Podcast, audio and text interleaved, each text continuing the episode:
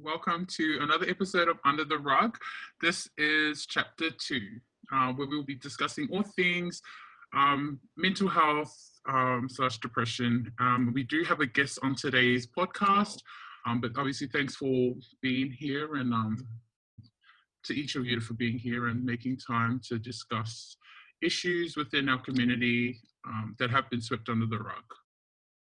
So, hey everyone, say hello. Hello. Hey everyone. okay, who's got? To, who wants to start off? I'll start off. No, I Of just course want to you will. No. look. I was just saying, you know, I think it's really important for us to put some stats towards all this because it's just really important. It's going to help um, build a foundation for us when we start talking about mental health. So, especially for our guest here, all the way from far, far away. Um, but World Health Organization. They're just saying depression is a common mental disorder. That's what it says. And then globally, more than two- 264 million people of all ages suffer from depression. I just wanted to say that because unfortunately, that's only things that people who have been recorded, right? But people who've actually been diagnosed with depression. But yeah, I guess, Sorry, um, Can I ask a question first? well, yes. Sorry, my first question, I think for everyone, is obviously because we're under the rug and we've we speak of things like even with like childhood conversations that we've had or we haven't had with our parents. Like I think when did like if you did ever have the conversation, um, what would that have been like for you as a child? Yeah, so I grew up as like in a traditional Polynesian household uh, where those things weren't discussed. But um, my parents split up, and so when they did, I went with my mother and lived with her. And um, my mother opened up a lot and changed when she wasn't with my father anymore. Um, she became my best friend, and so those discussions were always had. Uh, talked about my emotions and things that I was uh, going through with school life and things like that. So yeah, I guess that dynamic is, is a lot different than Yeah. I guess the traditional Polynesian upbringing. I think for me, I honestly can't recall any time in my life I've ever talked about emotions with my parents, like um, ever. Like I, I, and I'm trying to even think of a time where I felt like I do remember times where I felt sad and like, but not being able to tell them I'm sad or why I'm sad, but just knew that if I did, I'd probably get into more trouble. You know, then I would like I don't know, I wouldn't feel better telling them. If anything, I'd probably be even more sad because I'd probably get in trouble for it. But did like I guess any of you guys have any? Do you guys can you recall a moment like any time in your upbringing where you were able to express those emotions or not? I think for me, um, we didn't necessarily say like mental health or I'm feeling depressed or something like that. But um, my parents were very much open to, you know, if you're feeling a certain way or if you're not happy or if you are really feeling down about a lot of things, you know, that we could easily go and talk to them. But still, in saying that, they were very still strict parents and like sometimes would be, it would get to that very last point before we would talk to them Mm. you know like we would just like try and just get over it or we would talk to our siblings and just really try our best to get over it or talk to our friends Mhm. and then when it got to the point we just really felt like it was enough was enough that's when we would speak to our parents and then sometimes it felt like it was too late but the thing about my parents is they always made us feel like it wasn't too late that they're grateful that we came to them but they that they had wished we came to them earlier than later. Yeah. What about you? Um, I think for myself, like growing up again in a Polynesian household, um, depression, mental health, none of those words ever came up um, in any way, shape, or form.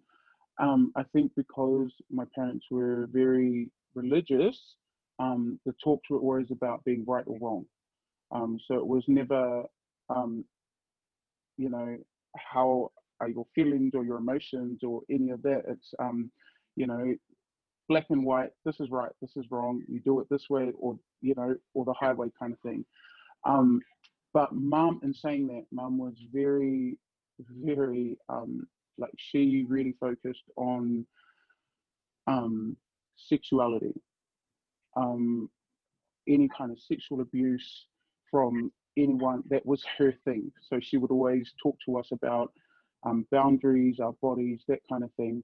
Um, but I don't think really mental health like that wasn't something that um, was talked about often in our home. I think that's um, I think that's awesome that your mother had those conversations with you about sexual abuse and and what that looks like because I feel like that's something that we just don't speak about and the lack of knowledge can can really do damage to be honest yeah. in that field. What do you think? Well, um, obviously you're you're a guest on our on the podcast because there's you may have been experiencing, you know, some form of depression, um, or anything mental health wise. Um, at what point did you know that you needed to see someone? Like you needed to actually see like a doctor or something just to work out how you were feeling. Um, I think so. A lot younger in my um, my teenage years, I was um, turning to substances for relief of things that I was encountering, and um, just realizing early that I got to a certain point where there wasn't enough drugs in this world that could fill the empty void that I was feeling within with myself. Um, Mhm. that drinking and there was wasn't enough liquor. There was just realizing that those things, those vices, couldn't help anymore. And um, yeah, so I just reached out to a, a church leader and um, spoke about those experiences, and he just mentioned to me that there's help out there for for myself, and so I just took it from there. Sorry, can we just um can I just jump in and just backtrack a little bit? So you said that there was a bit of substance abuse um as a teenager. Was there anything that drove you to the substance abuse, like a particular event, or was it the crowd you were hanging with? What what led you there? Yeah, that's that's a good question. Um, so growing up in my household, um, there's a lot of violence, um, uh, predominantly from my father. Um, there was a lot of violence in my household, violence against my mother, violence against us. Um, so I had that whole aspect of living for a long time before my parents split up. But um, you know, through therapy and and seeing my my therapist, you know, I backtracked to, uh, like you said, you know, sexual abuse. I I never knew what that what that was. I never knew what that was. I never knew um, that it existed.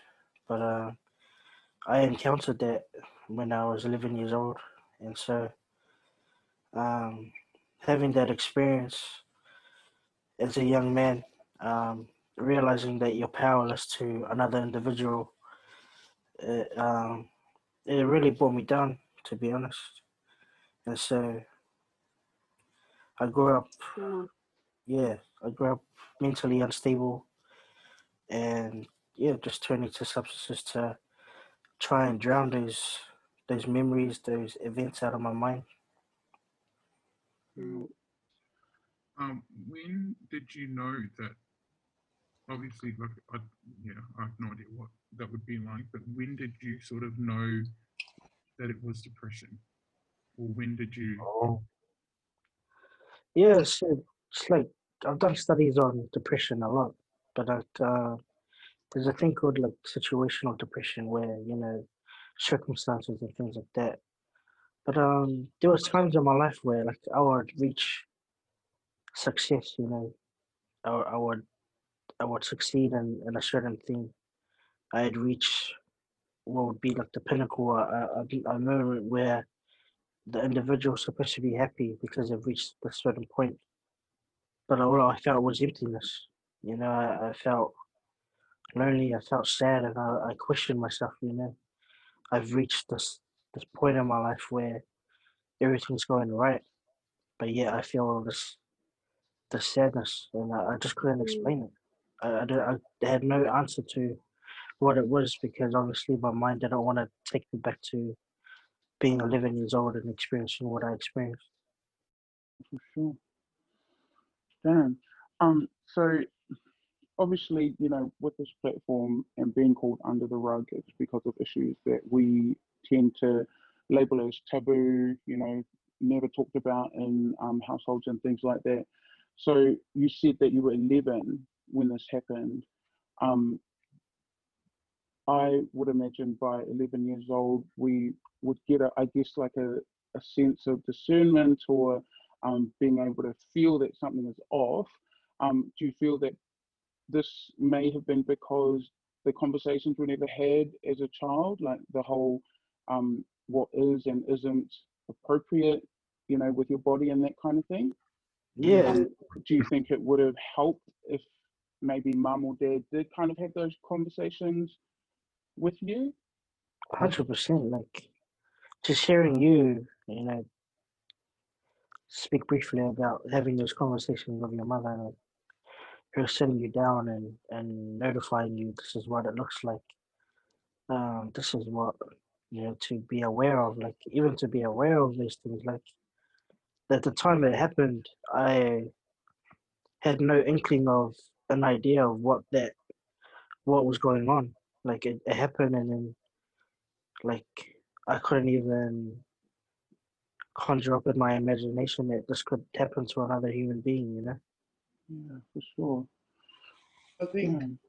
for me, to be honest, like I understand what you mean. Like I understand what you're feeling, and like for me, it's the craziest thing because you don't talk about it when you're when your your parents don't tell you about it. Like they don't talk about it because they don't think that it will be an issue until it becomes an issue. Like when it happened to me, like I remember talking to my parents about it, and they were just like distraught.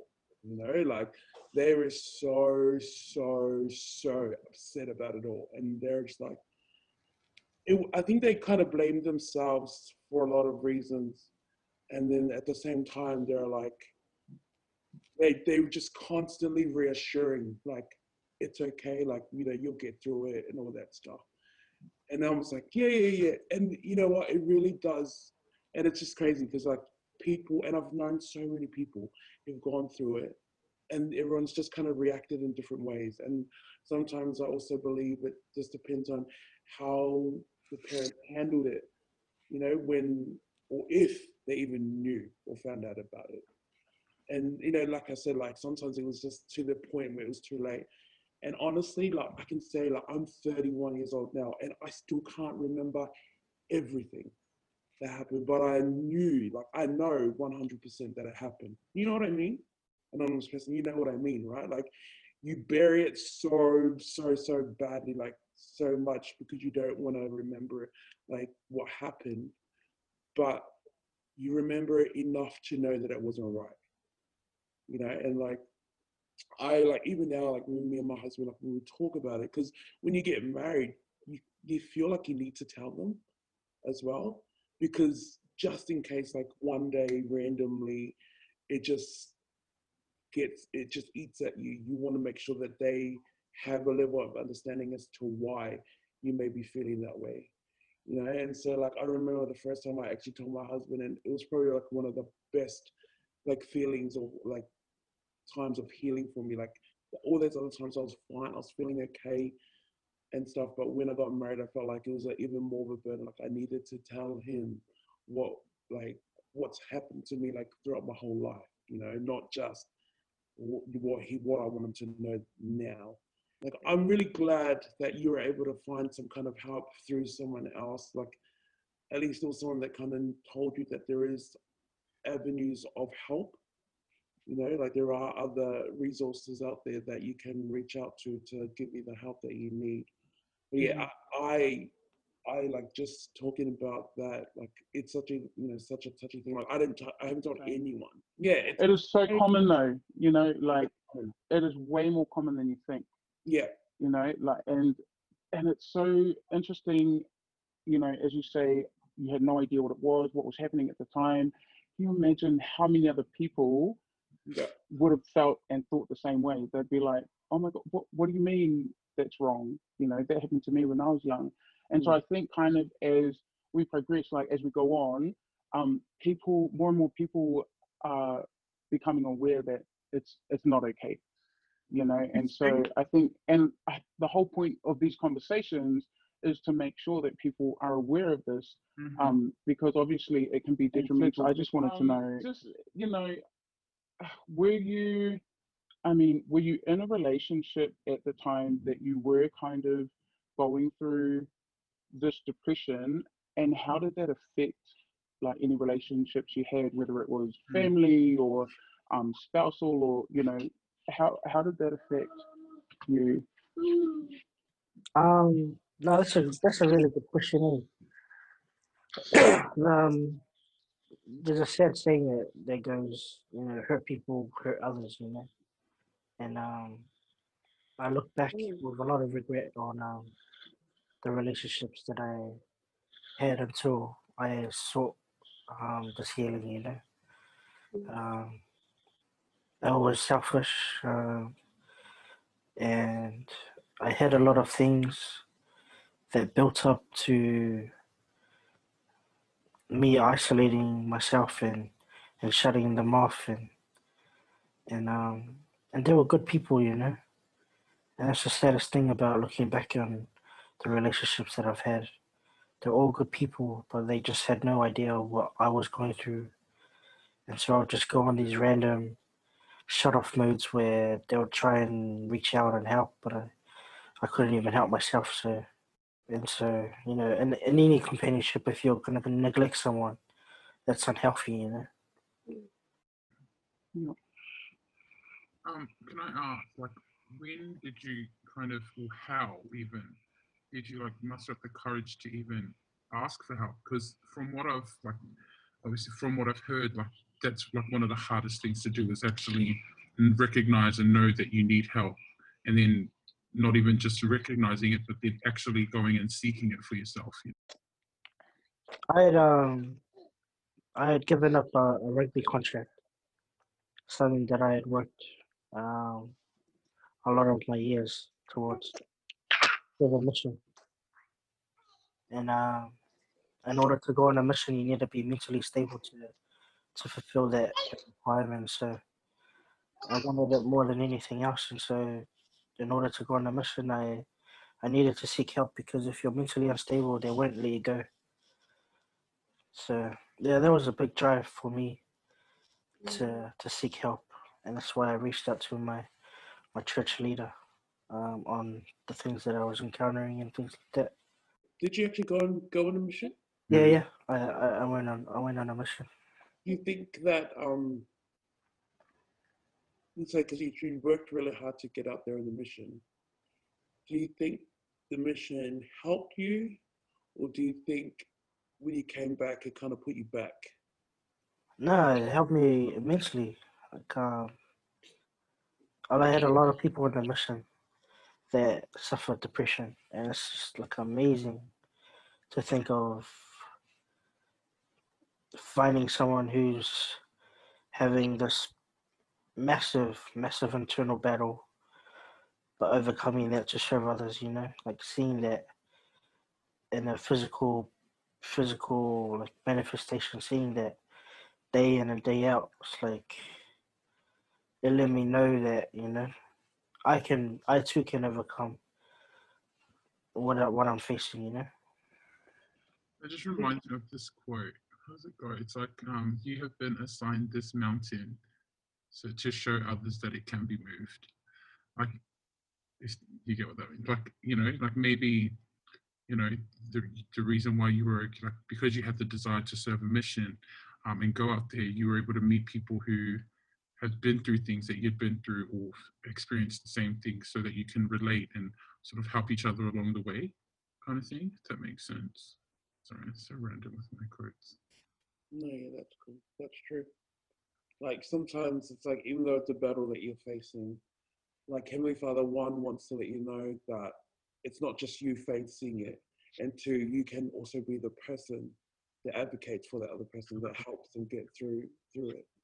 So it's you know, it's there's definitely a reason why you know you needed to go out on your mission, and that would have been to help so many more people without even realizing it whether they were facing like their own battles of depression or anything else that um, any other kind of addiction you know Yeah. like because you're able to overcome that piece of it that's still an element that they would have needed to feel like someone understands if that makes sense i even had a talk with my cousins you know they recently had their brother um who he committed suicide but i could just see that they just they didn't want to be here.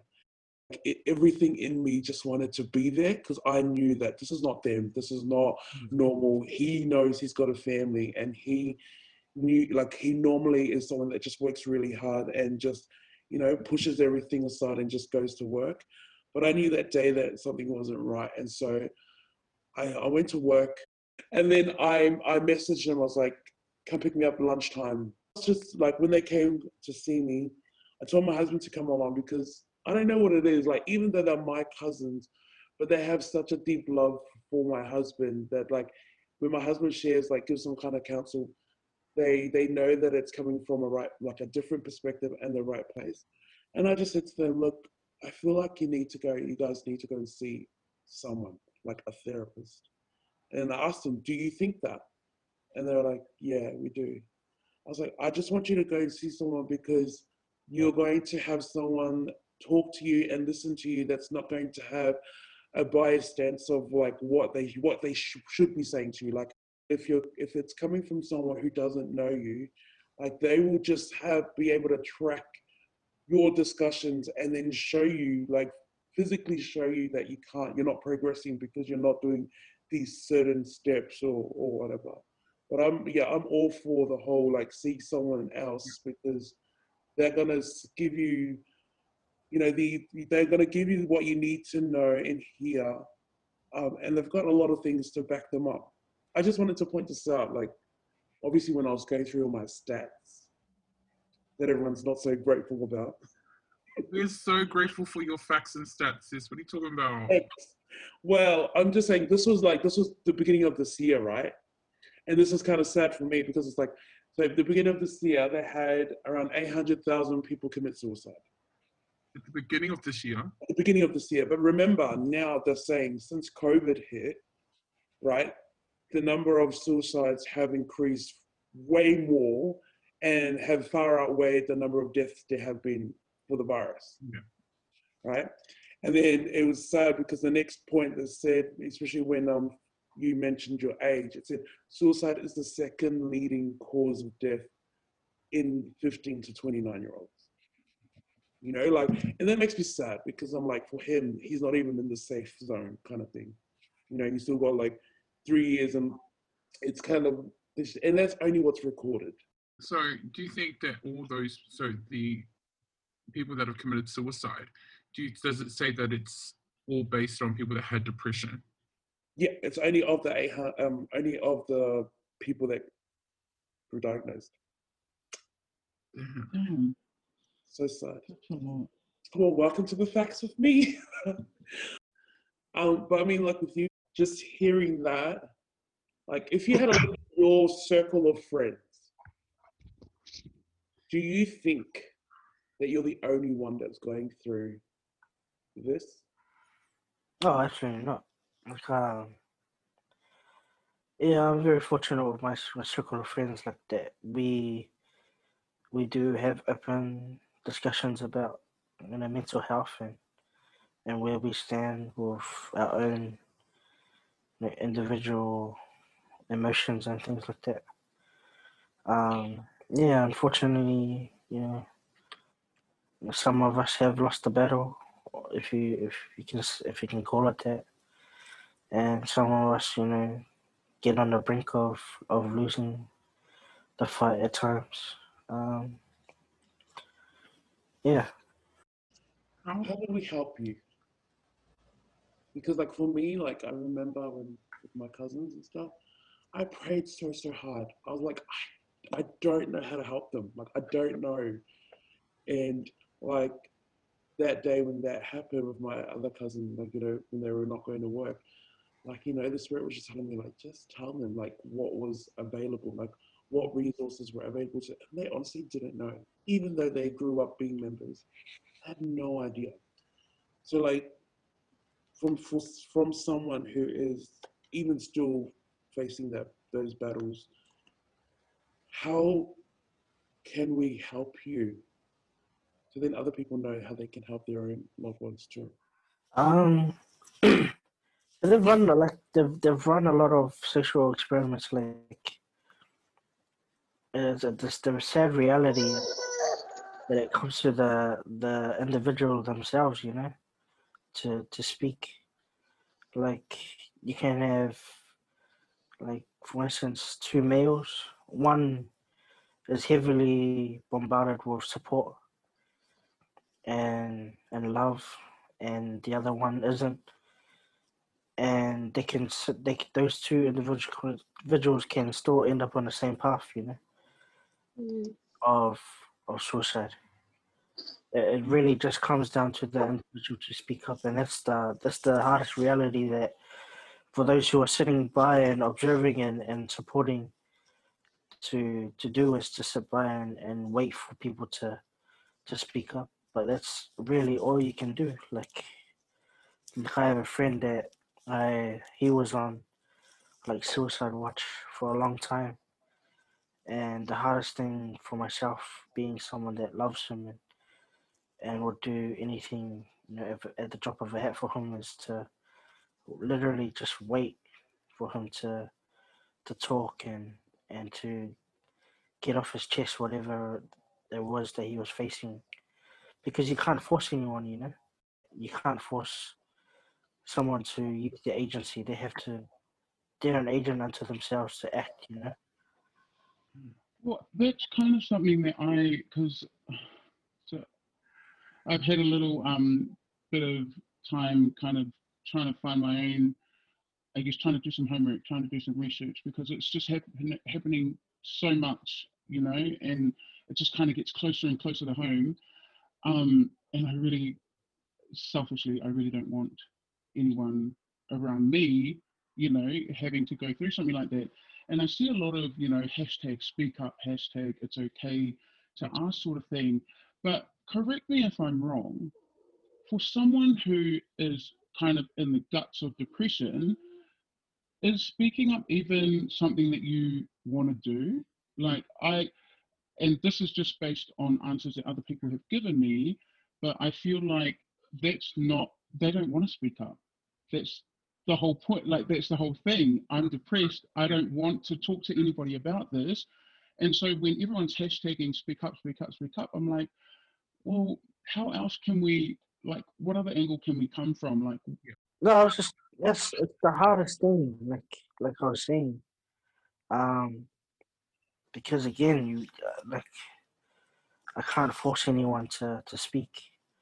As much as I I love this person and and support this person, as much as you love your people, I'm sure like I have like it's sad to say, but I have no doubts that someone in your circle is encountering some sort of hardship that is burdening them and they carry this day in and day out. But un- until they are willing to speak, you know, what can what can we do? you know the scary thing is that you don't know if someone close to you is going through it Mm. because of this issue, like not being able to speak up. Like I was okay, I'm over here talking about that, but I actually looked up stuff. Oh, but I did come across this thing where it was in Australia, every one of six women and one of eight men that Yeah. have suffer depression. Like, even for me, like just to think of that, like one in six. Can you imagine how many people, like how many friends or family members that we have, and if we were to like put them all together, like you know, and pinpoint who, because I feel like, and that's the thing. It's like, like they they do say that there are signs, like there are signs of depression and how you can tell, but at the same time, I feel like people are so good at hiding it. You know what I mean? I think because they know that this information is now out there, like, Mm. you know, like because before we never had these, we never had the stats, we never had like all this information available to us online that told us what depression looks like or what kind of signs and symptoms to look for in your friends or your family.